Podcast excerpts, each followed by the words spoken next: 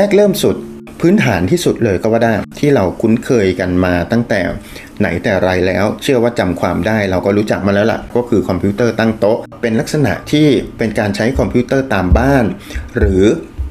ในสำนักงานซะเป็นส่วนใหญ่ คอมพิวเตอร์แบบนี้เนี่ยเป็นคอมพิวเตอร์ที่ไม่เหมาะกับการเคลื่อนย้าย มักจะเป็นคอมพิวเตอร์ประจำการเอาไว้ณนะจุดใดจุดหนึ่งในบ้าน หรือในจุดใดจุดหนึ่งในสำนักงาน แต่ว่าข้อดีของมันก็คือราคามันถูกในขณะที่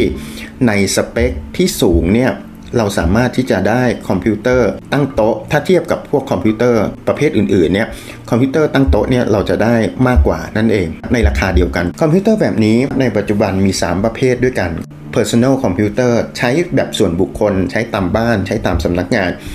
อีกลักษณะหนึ่งเป็นแบบที่เราเรียกว่าเป็น workstation workstation แบบนี้เนี่ยเป็นคอมพิวเตอร์ที่มีความสามารถสูงคอมพิวเตอร์ workstation จะเป็นคอมพิวเตอร์ที่เขาใช้เพื่อกิจการกิจกรรมใดกิจกรรมหนึ่ง โดยเฉพาะ อย่างเช่นการตัดต่อภาพยนตร์อย่างนี้เป็นต้น หรือการสร้างสื่อมัลติมีเดียทั้งหลายเนี่ยก็จะมีความจำเป็นที่จะต้องใช้ workstation พวกนี้ workstation พวกนี้เนี่ยมักจะมีราคาค่อนข้างแพง มีจอที่คุณภาพดี ก็เนื่องจากว่าการทำงานกับสื่อเหล่านี้เนี่ยไม่ว่าจะเป็นภาพถ่ายภาพนิ่ง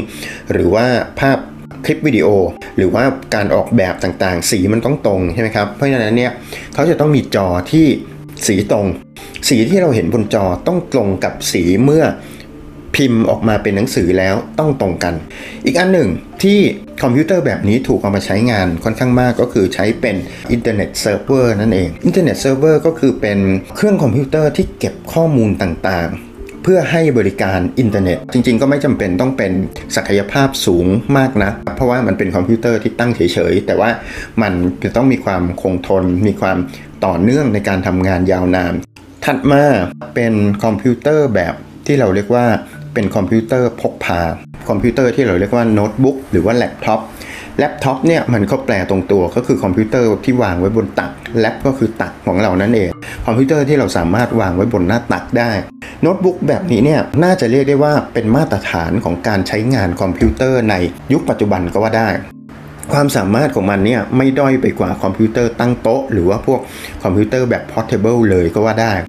แต่ว่าแน่นอนราคามันก็สูงขึ้นด้วยเช่นเดียวกัน คอมพิวเตอร์พกพาเนี่ยมันจึงเป็นที่นิยมใน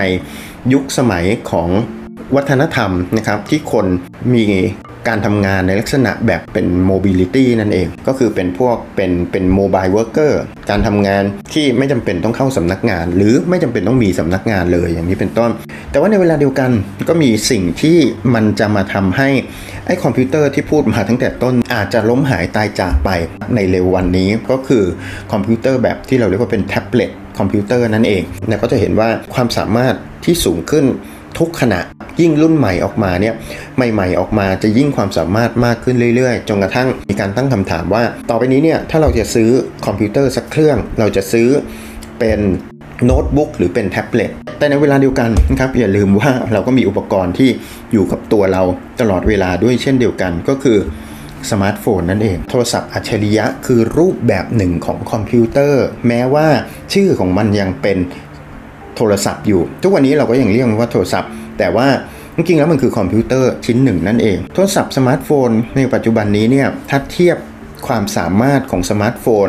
กับอุปกรณ์เครื่องคอมพิวเตอร์เมื่อสักประมาณ 20 ปีก่อนนี้เนี่ยเทียบเท่าซูเปอร์คอมพิวเตอร์เลยก็ว่าได้สมาร์ทโฟนเข้ามา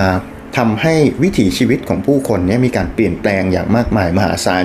มันเกี่ยวข้องกับ pop culture ด้วยเช่นเดียวกัน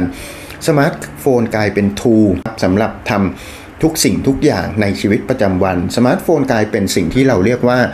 universal device ก็คือเราทำทุกสิ่งทุกอย่างจากสมาร์ทโฟนใช่ไหมครับ นอกจากนี้เนี่ยเรายังเห็นเรื่องของการมีส่วนร่วมทางการเมืองผ่านสมาร์ทโฟนด้วยใช่ไหมครับ ติดตามความเคลื่อนไหวทางการเมือง หรือว่าใช้เพื่อสิทธิประโยชน์บางอย่าง เราทำธุรกรรมทางการเงินใช่ไหมครับบนโทรศัพท์เคลื่อนที่ เราอาจจะมองอย่างนี้ในอีกแง่มุมหนึ่งก็คือว่า เราอย่าลืมว่า สมาร์ทโฟนก็ดีแท็บเล็ตก็ดีคอมพิวเตอร์ก็ดี สิ่งเหล่านี้เนี่ยคือสิ่งที่เราไม่ได้ประดิษฐ์คิดค้นขึ้นมาเอง เรายังคงต้องพึ่งพาเทคโนโลยีอย่างมากนั่นเอง ชีวิตเราเนี่ยอยู่กับสมาร์ทโฟนก็ดี ชีวิตเราจะต้องขึ้นอยู่กับแท็บเล็ตขึ้นอยู่กับคอมพิวเตอร์ก็ดี หมายความว่าเราขาดสิ่งเหล่านี้ไม่ได้อินเทอร์เน็ตอย่างนี้เป็นต้นกลายเป็นว่าเราต้องพึ่งพามัน เราต้องพึ่งพิงและพึ่งพามันอยู่ตลอดเวลานะครับ